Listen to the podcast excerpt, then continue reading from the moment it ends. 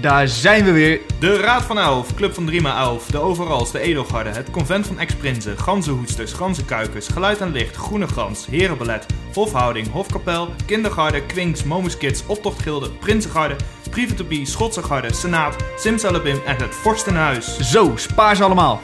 Ja, ik voel me een klein beetje Matthijs van Nieuwkerk. Ja, dat kan ik me wel voorstellen. Maar ja, als we willen, kunnen wij gewoon elf seizoenen maken. Ja, maar goed, die tijd hebben we niet. Dus ik dacht, dan noem ik ze nu vast allemaal op. Dan zijn ze allemaal genoemd. Precies, dus we gaan maar snel beginnen.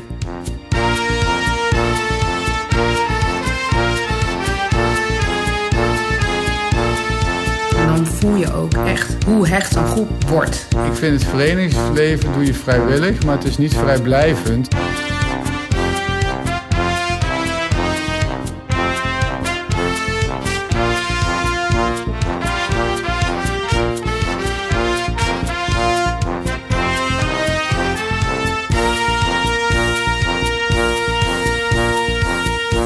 Aflevering nummer 3. En Jeroen, ik heb er weer zin in vandaag. Heb jij er zin in vandaag? Ik heb er ongelooflijk veel zin in. Want we gaan het namelijk hebben over de verschillende afdelingen. Ja, de grote uitdaging die we deze podcast hebben is natuurlijk... Ja, Bram, we hebben geen tijd om alles te bespreken. Nee, als we dat zouden doen, dan zouden we 20 afleveringen verder zijn. Daarom gaan we in deze aflevering in gesprek met een actief lid... die lange tijd bij de Prinsengarde heeft gezeten. Ja, ik wilde vroeger als kindergartenlid altijd met haar het podium aflopen. En inmiddels zit ze bij de Sim. Daniek hebben we het over. En naast die afdelingen heeft ze ook nog een aantal andere taken op zich genomen de afgelopen jaren. Dus die kan ons heel veel gaan vertellen. Ja, we zijn benieuwd hoe ze tegen de afdelingen aankijkt natuurlijk. Waar ze onderdeel van is geweest. Maar natuurlijk ook van afdelingen die ze vanaf de zijlijn ziet. Laten we naar binnen gaan. Laten we naar binnen gaan. Ja, bij de Prinsengarde, hoe vond je dat? Spannend. Spannend. En heel leuk wel.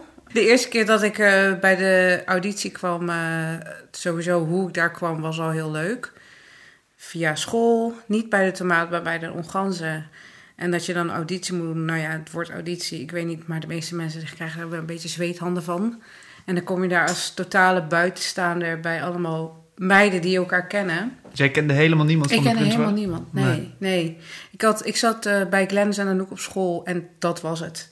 Ze zijn ouder dan ik, dus verder kende ik ze ook niet. Dus ik kwam daar echt, ik moest ook vragen waar ik naartoe moest. Of ik daar goed was, want het was niet dat iemand tegen me zei... Hey, Daniek, welkom. Nee, het was gewoon, ben ik hier goed? Eh, waar kom je voor? Ja, voor de Prinsengarde. Ja, dan ben je goed. Nou ja, en dan is het maar afwachten wat er allemaal op je afkomt. Laat me zien wat je kunt. Ja, nou ja, dat je- was het letterlijk. Je moest echt gewoon een solo dansen. Nee, nee, geen solo. Hoe ging, hoe ging die auditie? Nou, mijn auditie was eh, eh, met mijn jaarlaag. Er kwamen mensen uit de Groene Gans, heb ik dat? Ja, Groene Gans naar de Prinsengarde. En met hun moest ik dus laten zien wat ik kon. En dat was gewoon, eh Willemijn deed wat voor. En later ging je dat in de groep gewoon doen. Dat was de dans van het jaar daarvoor. Dus de oude leden kenden hem. En dan moest je maar gewoon, eh, die plek is voor jou. En dan ga je vanaf daar de pasjes doen. En red je dat binnen een uur? Hoe ver kom je? Hoe hoog kun je je benen opzwaaien? Ja, was best wel spannend. Kun je maat houden? Ja. Had je echt niet zoiets van, waar, ben ik in terecht gekomen dat ik auditie moet doen om bij... Auditie eh, doen inderdaad. ja, ik vond het wel... eh, eh, voor een carnavalsvereniging dacht ik wel... Ho, dit had ik even ja, anders ingeschat, zeg maar. Ja, ja. Maar aan de andere kant was ik zelf ook bloedfanatiek. Want ik, eh, ik vind dansen gewoon heel leuk. En sport in het algemeen. Dus ik dacht, nou, ik ga ze gewoon wel laten zien. Want het, ja, in eerste instantie was het gewoon heel gezellig. En eh, ik wilde er wel bij. hmm. Ja, niet wetende wat er dan nog verder allemaal aan zat te komen met alle protocolaire dingen. Maar het dansen op zich was in ieder geval heel leuk in het begin. En je hebt nooit gedacht van, eh, ik... eh, Waar ben ik, waar ben ik aan begonnen? waar ben ik aan Ja, begonnen? nou ja, ik dacht wel, waar ben ik aan begonnen op het moment dat ik moest optreden? Of eigenlijk dat ik de intocht ging lopen. Want toen de deuren dus open gingen voor de intocht, dacht ik, wow, de zaal is best wel groot. En weet je wel, je doet een generale repetitie in een lege zaal, maar dan sta je vol met je ogen in het licht. Dus eigenlijk heb je niet echt een idee wat voor een impact dat maakt als Mhm. en de zaal en het balkon, overigens, helemaal vol zit. Nou, ik dacht dat ik een kleine inzinking kreeg, maar ja, het was echt eh, na, na, als, je, als je dan weer het podium afgaat eh, na de hele intocht en het gebeuren en je maakt je klaar om de gardedans te gaan doen, nou toen wist ik niet of ik nou moest hyperventileren of moest water drinken of zes keer moest plassen of dat mijn panty nog heel was. Ja, dat soort dingen. En dan sta je op het podium en dan, mm, oké, ik moet nou dit doen. En dan denk je echt, oh, toen dacht ik wel heel even, ik weet niet of dit voor mij is gemaakt. Want ja, je hebt geen idee als je auditie doet, hoeveel muziek kan zitten. Ja, dat was wel, dat was het enige moment overigens ook, want daarna ga je gewoon. Maar dat was het enige moment dat ik dacht, wauw, dit is heftig. Dit zijn veel mensen, ze kijken allemaal naar ons. Mm, wat moet ik doen? Ik weet wat ik moet doen. Ik, ik, ik train al maanden voor deze dans. Maar ja, dat was wel eh, pittig. Maar ik kan me ook voorstellen dat, dat er meer meiden eigenlijk er zo bij stonden met diezelfde spanning. Als je dan voor zo'n, voor zo'n hele zaal staat te dansen en de ontlading die dan achteraf volgt, maakt dat zo'n groep onderling ook sterker? Heel erg. Ik wist, ik, ja, nou, ik heb vijf jaar bij de Prinsengarde gezeten en ik wist dat ehm, als je de eerste keer de dans doet in het seizoen, is dat super spannend.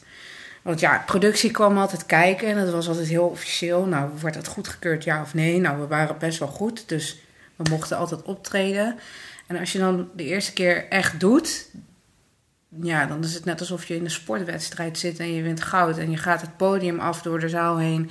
En ik wist altijd bij de hoofdingang, nou, iedereen, iedereen moest huilen, iedereen moest juichen. En we knuffelden en het was helemaal tof. Want ja, je zet wel met elf meiden gewoon echt iets super straks neer. En ik weet, je weet het vooral als de zaal klapt voor je, dan weet je, oké.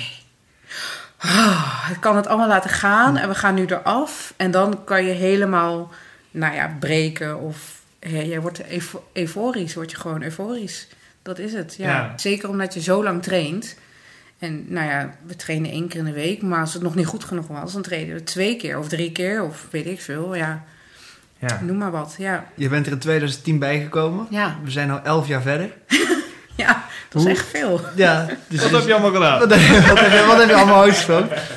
Nou, maar ja, blijkbaar heb je het toch wel heel prettig ervaren. Hoe komt dat? Dat, dat je zo dan... Want je zei, zegt zelf dat je als buitenstaander erbij bent gekomen. ja, Algans is wel, eh, bestaat uit veel families. ja. Hoe ben je er zo makkelijk bijgekomen en erbij gebleven, laat me zeggen? Dat het zo goed beviel. Eh, nou, ik moet zeggen dat als je vanaf september af, zeg maar, traint, eh, iedere dag, of iedere dag, iedere week, dan ja, is het net als met je sportclub of zo, weet je, je wordt op een gegeven moment wel, je wordt hecht en dat worden je vrienden.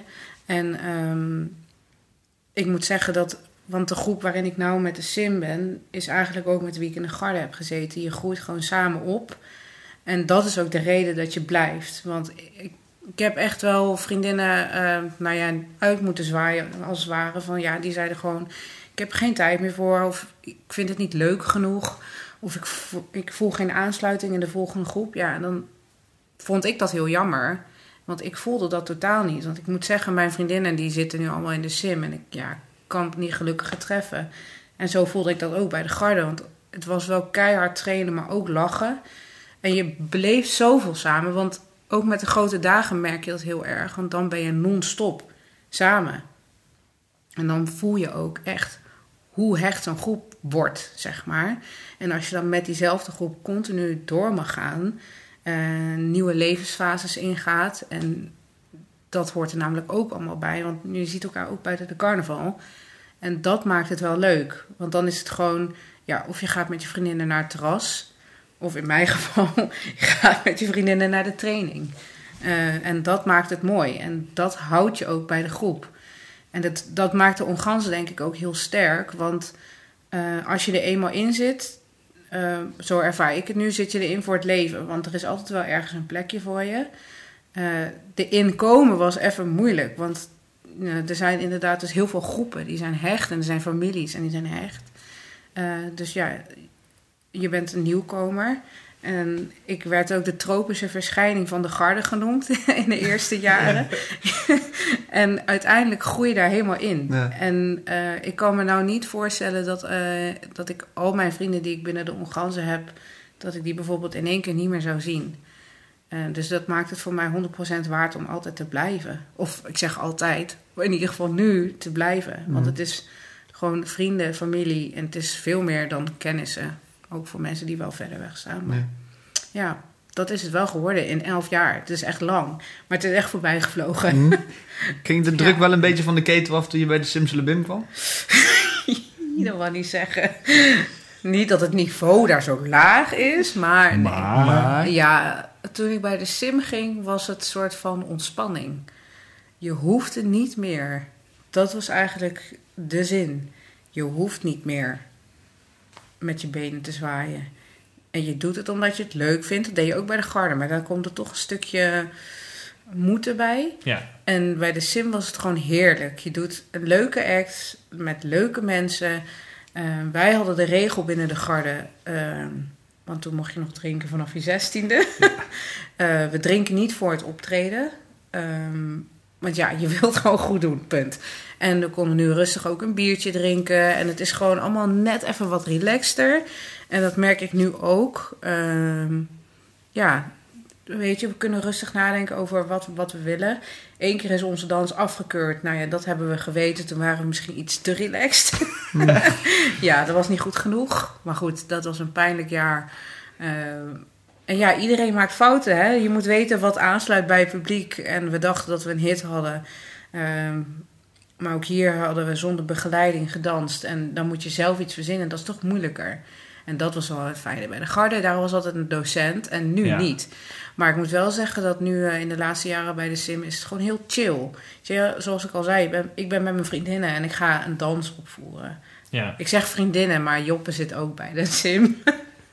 en in mijn eerste jaar zaten, was nog meer dan de helft mannen. Dus Je, ging, je ging meer van streng repeteren naar eh, een paar keer oefenen. ja, nou ja, we repeteerden gewoon nog iedere week. En we dansten iedere week. En het was gewoon leuk. En het was niet erg als je een foutje maakte. Want ja, je lacht erom en je gaat gewoon verder. En je probeert het goed te doen tijdens het optreden.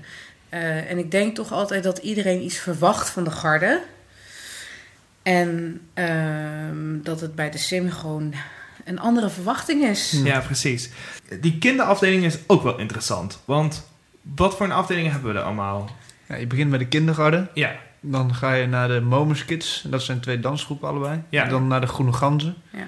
En dan moet je naar de Privé de of de Prinsengarde. ja. Wat ook gek is, want dan maak je in één keer een splitsing tussen mannen en vrouwen. Klopt inderdaad. Maar dat vind jij vreemd? Eh, nee, ik vind het niet vreemd. Maar ik vind het wel merkwaardig dat er dus eh, bij de kindergarten wel jongens zitten, adjudantjes. Maar dat er in één keer een splitsing wordt gemaakt bij Prinsengarde en Prief de Bie. Ja. Dat het mannen en vrouwen zijn. Maar dat je, dat je dus eigenlijk kiest. Ik ben vrouw, dus ik ga bij de Prinsengarde als ik door wil gaan binnen de Onganzen. Of bij de Prief de Bie als je een man bent. Maar dat je nooit als vrouw zijnde de keuze kan maken, of als man zijnde, ik ga bij de garde of ik ga bij de privé to be. ja. Want er- eigenlijk, wat je dus, wat ik heb ervaren, is dat er een keuze voor jou is gemaakt. Jij komt van de Groene Ganzen als eh, jonge gozer, dan ga je naar de brief. Ja. Ja, ja. Maar waarom, eh, ik weet dat het al, het, het onderwerp is al een aan- aantal keer aan bod gekomen, maar er is nooit een echt serieuze gedachtegang overheen gegaan. ja. Want dat is dan, alles is gemixt. Totdat je in je puberteit komt en dan in één keer moet het gescheiden zijn. Moet je gaan Dat kiezen. snap ik. Ja. Maar eigenlijk is de keus voor jou gemaakt. Ja. En, want daarna ga je weer naar de sim of de ganzenkuikers. En dan kan je weer samen gaan. Of je gaat naar de edelgarde en dat is weer een mannengroep. Ja. Maar goed, weet je, dat zijn wel gemixte groepen. Dus waarom komt er weer in één keer een splitsing? En ja, dat heb ik me wel eens afgevraagd. Ja. Ik denk hoe diverser het aanbod voor kinderen is, hoe beter. Je hebt sport, je hebt eh schaakclub, je hebt, eh, nou, noem het maar op. En ik denk dat eh, een carnavalsclub ook onderdeel is van die keuzes.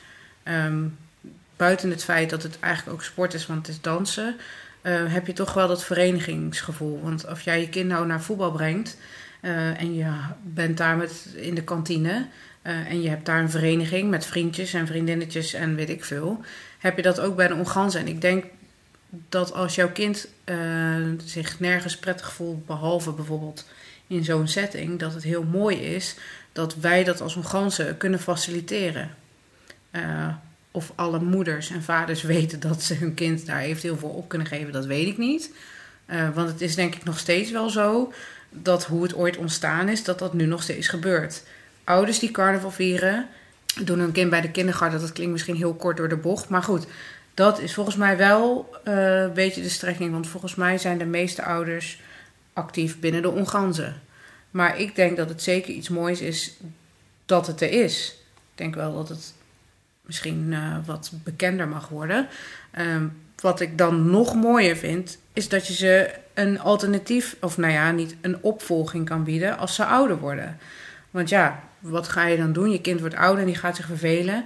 Valt niet weg. Nee, je houdt hem nog steeds bezig, want je kunt hem weer een opvolging aanbieden. Ja, ja, ja precies. Ja. En ik denk dat dat, eh, naast dat ze eh, misschien wel vrienden voor het leven maken, eh, dat het ook goed is voor de ontwikkeling, voor de sociale ontwikkeling. En je leert ook gelijk, want wij gaan dan ook naar bejaardentehuizen. Je leert ze wat maatschappelijks bij. Dus ik denk echt dat het belang van die groepen groter is dan dat wij misschien doorhebben. Want het is schattig en het is leuk dat ze kunnen dansen. Maar ondertussen leren ze zoveel andere dingen. Je, nou ja, je leert een kind discipline. Uh, je sociale eigenschappen krijgen ze veel meer.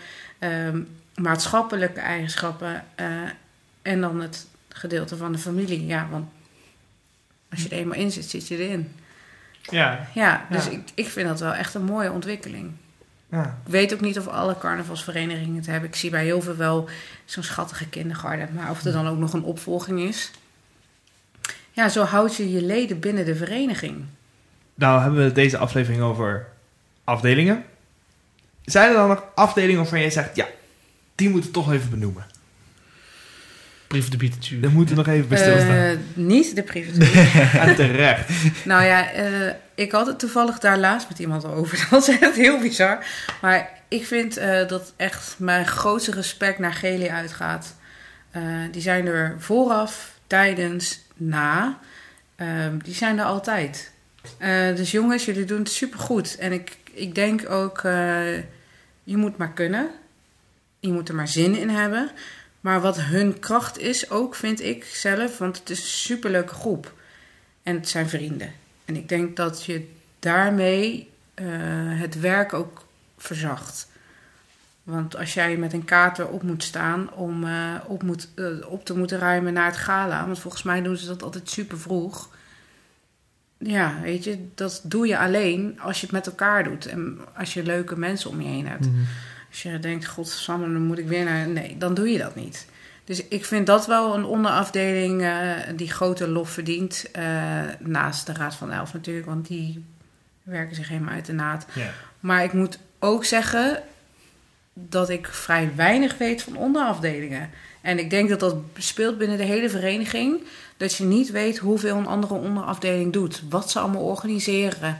En welke mensen erin zitten. En hoeveel onderafdelingen één iemand wel niet onder zich draagt. Ik denk dat dat, uh, ja. Eigenlijk wil ik geen onderafdeling noemen. Eigenlijk wil ik gewoon alle mensen die zich inzetten noemen. Die bij een onderafdeling zitten. Dat is denk ik beter gezegd. Ja. Hoi, met prins Remco de Eerste. Wat Ongansen voor mij zo uniek maakt, is dat de Ongansen het traditionele carnaval al ruim 66 jaar op een voor haar eigen traditionele manier viert. Voor jong en oud. En dat al zo lang. En uh, dat maakt het voor mij zo uniek. Het voelt als een familie. En ook in slechte tijden blijft de Onganse bestaan en doorgaan. Dat is voor mij de Onganse op een unieke wijze. Tot ziens!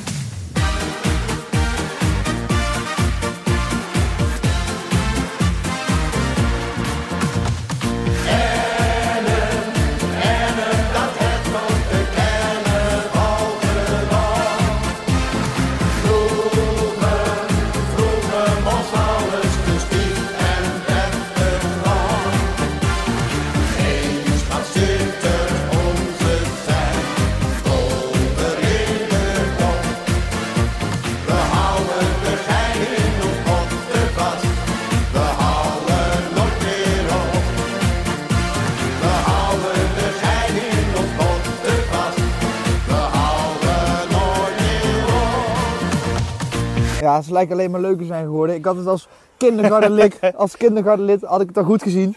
Leuke meid. Ja, zeker. En leuk om te horen hoe de voorbereiding richting het seizoen eraan toe gaat bij de Prinsengarde en bij de Sim. Hè? Het bedenken van een dans, het vele repeteren. Ja, daar gaat gewoon in zo'n groep enorm veel tijd in zitten. Ja, maar om in de Prinsengarde te komen moet je dus eerst auditie doen. Dat Ja, was vroeger. Dat was Dat was vroeger, hè? Dat was vroeger, ja, ja. ja.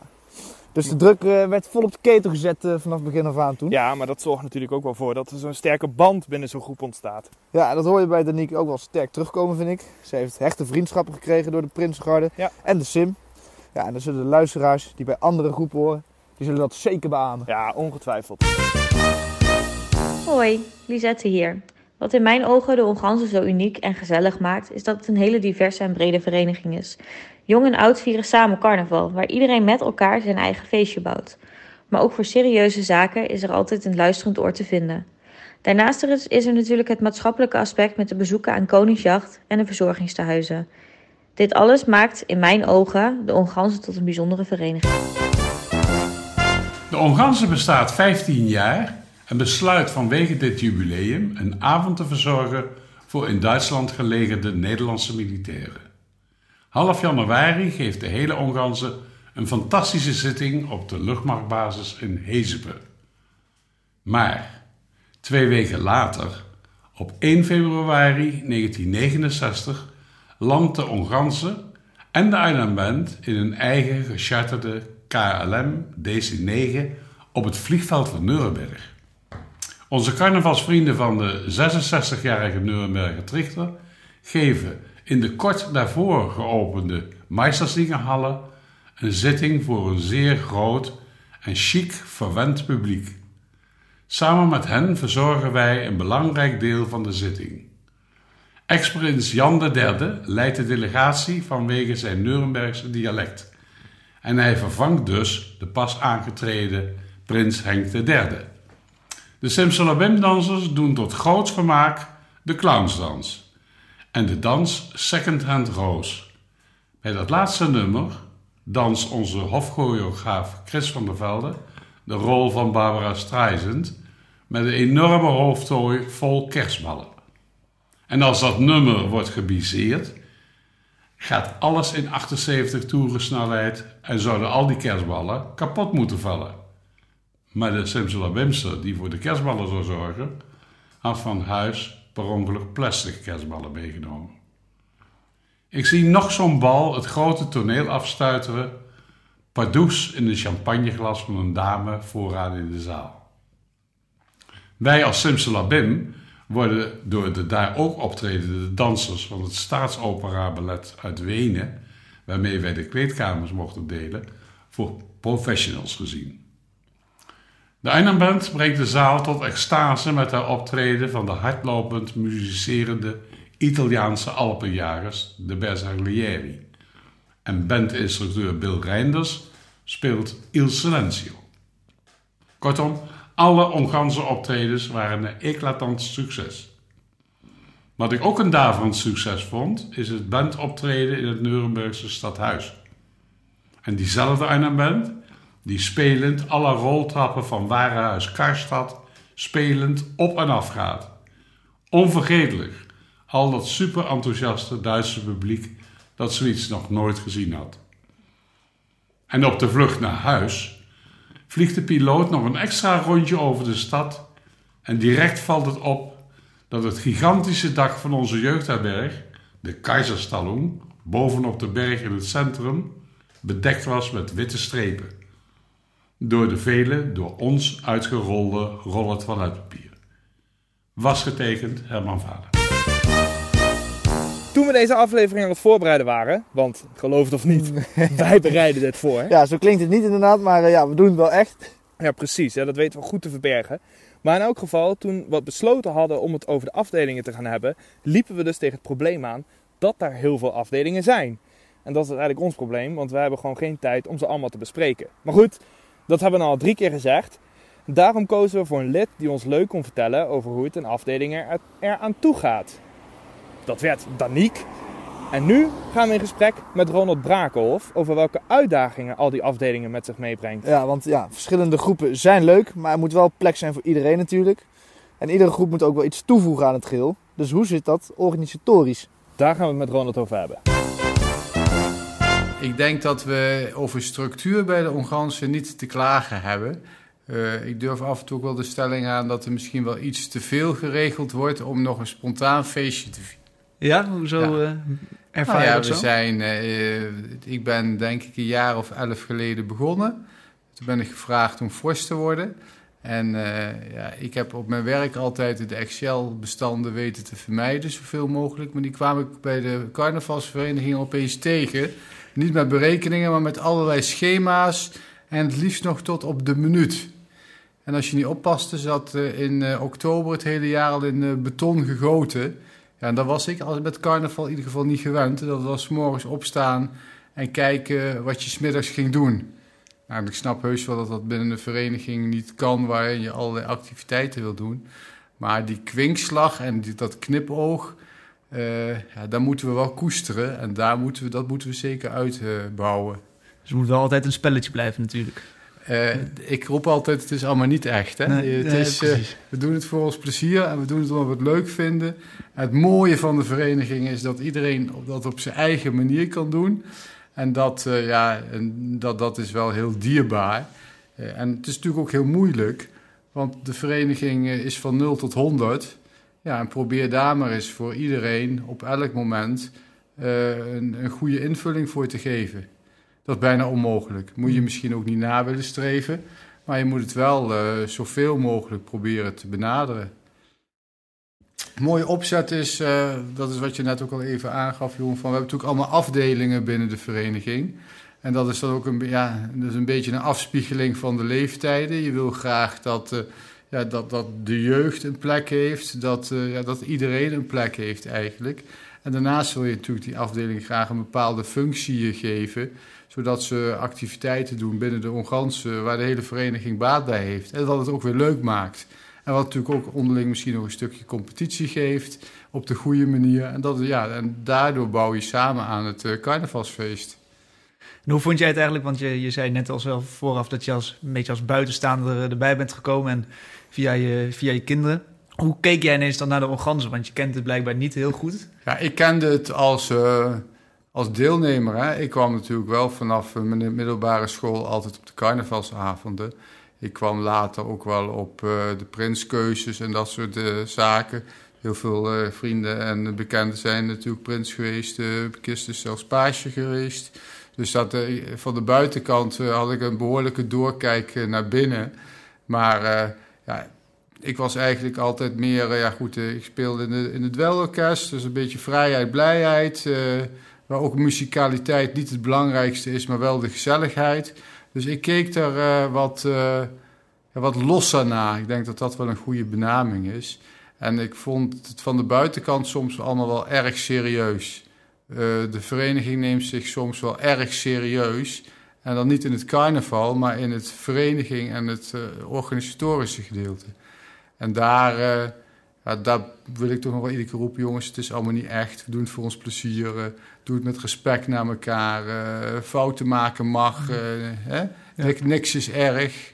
Maar doe het vooral met veel liefde. Hey, en toen ben jij dus um, op een zeker moment gevraagd om, om een rol te gaan vervullen. Ja, ik werd eindelijk in mijn leven eens een keer gevraagd, Bram. ja. Ja, nee, wat was er aan de hand in die tijd, elf jaar geleden, zoals bij veel verenigingen, is dat de, de vereniging behoorlijk aan het vergrijzen was. Dus uh, de, de, de, zat, de, de jonge aanwas was even wat minder. Uh, en Arnoud was destijds voorzitter en die vroeg, joh, wil jij niet daar een bijdrage aan leveren? Jij zit ook in de fase dat je, ik zat toen was jeugdvoorzitter bij VDZ, dus ik zat, had veel met jongeren te maken. Maar wil jij niet eens kijken of we gewoon kunnen zorgen dat die aanwas van de jeugd weer uh, wat uh, toeneemt. Nou, dat hebben we toen samen met, uh, met nog drie anderen gedaan. Met Michel Bruisten, met Hans Kleintjes en met Frank, Frank van der Weert. En ja, eigenlijk ja, door, toen zijn we ook met een jeugdduo begonnen. Of dat was er al net en dat hebben we in ieder geval uitgebouwd. En we hebben eigenlijk iedere keer de focus ook gehad om die jongeren een plek te geven in de vereniging. En zich ook, met name om ze ook ruimte te geven. En dat, uh, ja, En de jeugd moet er natuurlijk wel zijn, want anders kun je regelen wat je wil. En die bleken te zijn, Ja. want eigenlijk eh, kun je wel zeggen dat het... eh, ja, ik denk dat het een van de Onganse een van de bloeiendste carnavalsverenigingen misschien wel in Nederland is. Hè? Want ik hoor best wel veel geluiden dat alle carnavalsverenigingen best last hebben van vergrijzing. Ja, en ik denk dat dat eh, voor de Onganse op dit moment echt helemaal niet geldt. Ja, je hebt wel veertigers die vergrijzen, maar voor de rest hebben we volgens mij best veel jongeren. Ja. De jongere afdelingen zitten echt eh, mutje vol. Ja, ja. Wel een voordeel dat je dan nog anders zoveel families hebt die een beetje altijd er al vast in zitten dat automatisch kinderen meegaan. Noem Ja, op, dat je nou ja, dat helpt. aan eh, Dat, leden ja, komt. dat, dat Ja. klopt Jeroen. Dat, maar dat zie je vaak in, eh, in het verenigingsleven. Je hebt zelf ervaring met de Arnhem Band. Bestaat, jullie hebben allebei ervaring met de Arnhem. Bestaat ook uit families. Ga je naar een korfbal, bestaat ook uit families. Handbal, er zijn een paar handbalfamilies in, in Arnhem. En dat bestaat, die bestrijken bijna de hele vereniging. Dus dat hoort een beetje bij het verenigingsleven. En dat helpt dan ja, als die families eh, ook eh, zich willen voortplanten. Ja, dat is een mooie bijkomstigheid, Jeroen. Ja, Dus eh, dat, is, niet- dat moet je dus ook nog even over. ja dat eh, is een duidelijke opdracht die ik hier meekrijg. Tot voortplanten. ja, precies. Maar goed, eh, wat je net al heel mooi zei. Je, je, je stond mooi te genieten vanaf de zijkant eh, met een biertje in je hand waarschijnlijk eh, eh, van, van het spektakel. En eh, eh, een beetje, ja... We zien wel een beetje hoe het loopt. Iets losser, daar genoot je wel van. Vervolgens word je gevraagd. En dan kom je dus inderdaad in een vereniging terecht. Ja, waar toch heel wat rollen, eh, wat, eh, sorry, heel wat regels zijn. En, en, en, een, groot protocol. En eh, Excel-bestanden, programma's tot een minuut. Hoe voelde dat? Was je, was je direct op je gemak? Ja, het, leek, het was allemaal veel minder erg dan ik dacht. Dus dat, dat is eigenlijk als je van de buitenkant heb je een mening. En als je dan mee gaat doen, want dat, ja, ik had ook wel eerst tegen Arnold gezegd, joh, als we nou een beetje langs de zijlijn blijven staan en proberen te sturen. Maar zei Arnold, joh, als je niet een officiële functie neemt, hè, om zo te zeggen, dan gaat er niks gebeuren. Want dat, dat past niet in de vereniging. Als je bij het voetballen zit, kun je zeggen, ja, wil keeper worden. Maar dan moet je ook onder in de goal gaan staan. Hè? Anders heeft het niet zoveel zin hè, als je de dugout blijft zitten. Dus dat had Arnoud wel goed gezien. Dus ja, toen, toen heeft hij ons gevraagd eh, om, eh, om, om vorst te worden. We hadden natuurlijk eh, op dat moment twee vorsten die, eh, die inderdaad aan het vergrijzen waren. Om het maar even zo te zeggen. Nou goed, en die, ja, die zijn we toen gaan ondersteunen. Uiteindelijk, uiteindelijk hebben we hun taken overgenomen. En dat, ja, dat was eigenlijk, al één stap naar het verjongen. Ja, maar inmiddels zijn we elf jaar verder, dus nu moeten wij ook zorgen dat wij weer gaan verjongen. Anders blijf je in hetzelfde mechanisme. Dus ik ben eigenlijk heel erg op zoek, hoe kun je nou in een vereniging een soort automatisme creëren, waardoor je automatisch blijft verjongen. En dat, eh, dat, dat je ook doorgroei hebt in afdelingen, maar ook in functies. Want voor je het weet is iedereen weer 70, hè? En, eh, Jij staat dus eh, regelmatig op het podium. ook wel regelmatig met een microfoon in je hand. Zoals wat afdelingen voorbij te zien komen. Hoe, hoe kijk jij naar die groepen toe? Vanaf toch wel een, een, een, een mooie afstand, denk ik. Ja, eigenlijk heel, eh, heel enthousiast en eigenlijk altijd wel met een glimlach op mijn gezicht. Ja, want die groepen kiezen er wel voor om gedurende een groot gedeelte van het jaar samen met elkaar dingen te doen. eh, eh, en hun taken uit te voeren, maar ook buiten het seizoen gewoon met elkaar om te gaan. Nou goed, ik denk dat jullie het allebei wel zullen beamen dat er ook echt wel vriendschappen uit ontstaan. Het is toch een beetje je basis. eh, dat, dat maakt het natuurlijk extra mooi. En, dat, eh, en je ziet ook sommige groepen helemaal doorschuiven. Het mooiste van al die afdelingen vind ik allemaal dat het eh, niet in één, twee jaar gebonden is, maar dat je meerdere leeftijden met elkaar leert zien samenwerken en plezier maken en een beetje door het carnavalsleven struinen. Want dat, vind ik ook dat je heel sterk ziet, dat afdelingen heel, ook heel erg met zichzelf bezig zijn. Eh, en ja, dus we zijn altijd ook wel op zoek hoe kunnen we nou ook mensen uit verschillende afdelingen bij elkaar brengen, waardoor je nog meer chemie krijgt en waardoor je ja, die kleine muurtjes die er misschien soms onbewust zijn, nog makkelijker slecht. En daar vind ik de kerkdienst wel een mooi voorbeeld van. Die mensen die dat organiseren, die, die komen eigenlijk overal vandaan uit de vereniging. En dan kun je ook veel makkelijker eh, weer een, een andere afdeling erbij betrekken. En dat is eigenlijk waar we al eh, met de Forst ook al een tijdje over filosoferen. Hoe zouden we dat nou kunnen doen? Bijvoorbeeld een raad van elf. Eh, dat is best lastig om daar elf mensen voor te vinden. Want die moeten best veel doen en best veel taken. Eh, en als je dat nou zou kunnen koppelen aan afdelingen, dus als je zou gaan zeggen van joh, mensen uit een afdeling leveren twee mensen voor de raad van elf. En dat mag per jaar best roleren. En, de, en die afdeling neemt dan ook een gedeelte van die taken van die raad van elf levert, zodat je het nog meer samen doet. Zo zou je bijvoorbeeld aan kunnen denken dat je samen uh, avonden adopteert, dat je bepaalde taken adopteert. En dan krijg je nog uh, meer met iedereen de hele vereniging actief. En uiteindelijk hoef je dan per saldo allemaal veel minder te doen om een nog beter en leuker resultaat te krijgen. Maar dat is, ook weer, dat is ook weer het ingewikkelde, want dat zijn we niet gewend. Dus daar moeten we weer ergens een draai aan zien te geven. Maar is het, uh, denk je, voor buitenstaanders makkelijk om bij de Ongansen in een afdeling binnen te komen? Uh, ja en nee. Uh, theoretisch is het heel makkelijk. Ja, aanmelden. En, ja, aanmelden en zeggen, joh, ik wil wat doen. En, en in de praktijk blijkt dat we toch best wel een, een gesloten, dat we toch best wel als een gesloten vereniging worden ervaren. En ja, dat is natuurlijk ook, dat blijft een aandachtspunt. Maar is er een manier waarop we dat zouden kunnen verminderen? Want ja, het ligt, ligt me nogal dat het bij de mensen zelf ligt. Dat ja. kun je niet zomaar veranderen, denk ik. Nee, maar je, kunt, je zou een, een, een, een, afdeling, je op een afdeling die zich bezighoudt met werven, ontvangen, begeleiden van nieuwe leden. Dat, kijk, en dan, dan kom je weer op de punt, dan ga je dus weer dingen organiseren. En die eigenlijk, wat je eigenlijk een beetje spontaan wil laten gebeuren.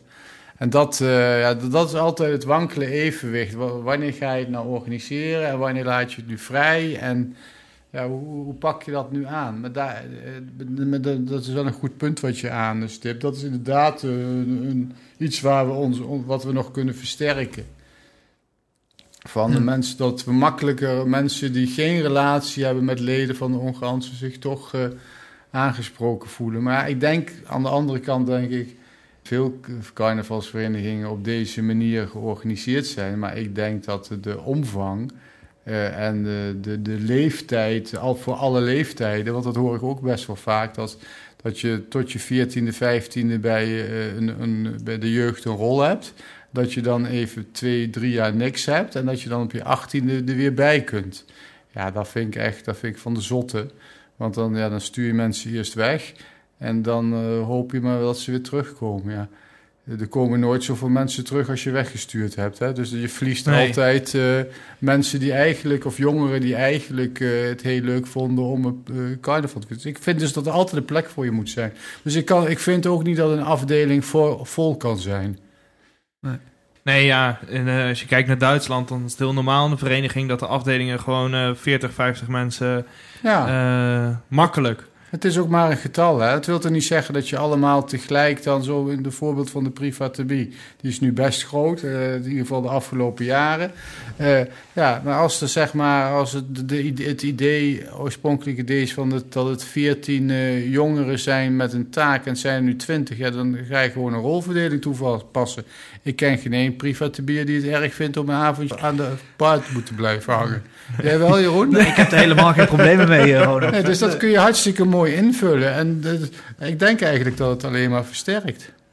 Ja, nee, inderdaad. En, daar wordt misschien nog wel eens wat strak mee omgegaan. Kijk, dat is voor een Prinsengarde ook van, joh, als we vinden, als we vinden dat er maar twaalf uh, mensen, dames kunnen dansen, wil niet zeggen dat er maar twaalf in de Prinsengarde kunnen zitten. Maar het is ook maar een dom voorbeeld, maar om even aan te geven van uh, dat, dat, dat, dat, dat hoef je niet aan elkaar te koppelen. Er moet nee. gewoon een plek zijn voor je. Ja, er moet een plek zijn. Ja. ja. ik denk dat dat de essentie is. Uh, bij de Ongansen is een plek voor iedereen die dat wil. Hè? Waarom is het eigenlijk zo belangrijk om een, uh, een taak te verbinden aan een afdeling? dat, dat is omdat ik vind het verenigingsleven doe je vrijwillig, maar het is niet vrijblijvend en er moet best veel gebeuren. En het geeft ook een beetje het bestaansrecht van een afdeling aan. De taken gezellig samen zijn en alleen maar bier drinken. Ja, ik vind dat, dat je wel iets meer mag verwachten van een afdeling als vereniging. Zeker gezien al het werk wat er is. Ja. Het is een beetje geven en nemen. Hè? Een vereniging faciliteert heel veel. Uh, en uh, als je daar een onderdeel van uit wil maken, hoort daar ook een verplichting. Uh, een verplichting in de vorm van een, een bijdrage bij, in de vorm van je inzetten. Het is, eh, het is geen club. Het is niet eh, je betaalt contributie en al, eh, wij draaien. Nee, een vereniging. Ja, het zit al in het woord, Jeroen. Verenigen is Met z'n allen. met z'n allen. Ja. Mijn naam is Ted Stemers. Wat de Ongansen zo uniek maakt, is dat we zo'n groot ledenaantal hebben voor een carnavalsvereniging. En dat wij zoveel onderafdelingen hebben, dat dat zo uniek is. En dat we daarmee ook nog een keer een bepaalde samenhang met elkaar hebben, omdat er kruislinks ook allerlei verbanden bestaan.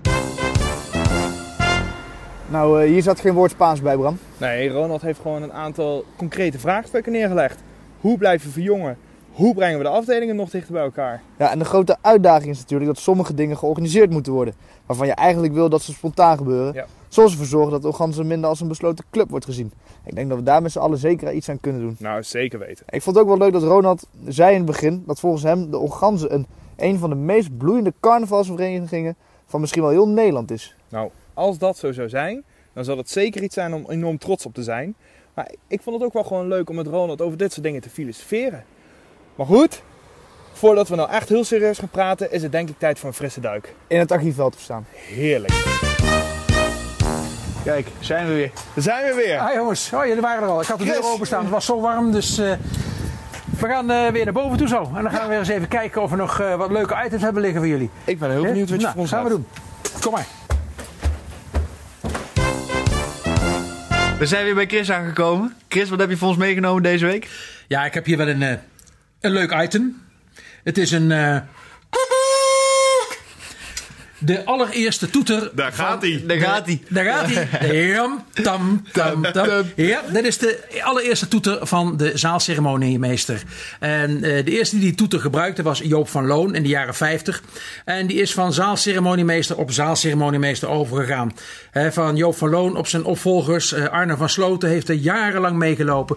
En ehm, degene die hem het laatste gebruikt heeft was Henk Berris. En Henk Berris heeft die toeter aan alle kanten gere- Ehm, zoals je ziet, hij is niet nieuw meer. Hij is niet zonder slag of stoot door de jaren heen gegaan. Hij, eh, eh, hij Er is is stevig op getoeterd. er is behoorlijk op getoeterd en eh, er zitten allerlei deuken in. Hij zal ooit nieuw geweest zijn. Dat is er zeker niet meer. Eh, hij ziet er gewoon lekker gebruikt uit. Nadat Henk Berres eh, stopte als zaalceremoniemeester is er ook een nieuwe toeter gekomen. Die ziet er veel nieuwer uit ook. Heeft een wat helderder geluid. Ehm, de toeter werd gebruikt om eh, de zaal erop te attenderen dat eh, er ruimte gemaakt moest worden voor een nieuw optreden of voor het binnentreden van de ongansen. En de toeter werd gebruikt om het seizoen te openen nadat eh Tinus de stadsomroeper de, de aanspraak gedaan had. En ook om het seizoen af te sluiten op de laatste avond, op de dinsdag. Ja, het is echt een eh, ouderwetse scheepstoeter die eh, vroeger ook gebruikt werd door eh, schippers om de brugwachters te waarschuwen dat ze eraan kwamen, dat de brug open kon. Menig zeilboot zal er nog wel eentje ergens aan boord hebben liggen eh, om eh, ook voor dat doel de, de brug open te krijgen. Eh, ja, mooi kopen, lekker verweerd, mooi item, Prima geluid. En een prima geluid. Ja, nog één keer dan, Chris.